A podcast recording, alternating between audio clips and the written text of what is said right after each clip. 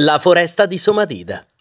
La riserva di Somadida è uno dei 130 luoghi protetti dello Stato, collocata tra Auronzo di Cadore e Misurina, sulla destra del torrente Ansiei.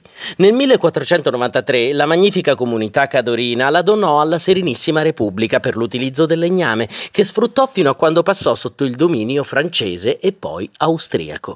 Nel 1972 è stata creata la riserva naturale. Qui Ermanno Olmi ha girato il film Il segreto del bosco vecchio, tratto dall'omonimo libro di Dino Buzzati. Il romanzo narra la storia di un'antica foresta che si difende dalla minaccia di scomparire per la brama di guadagno del proprietario, il colonnello Sebastiano Procolo. Così Sebastiano Procolo si smarrì nel bosco.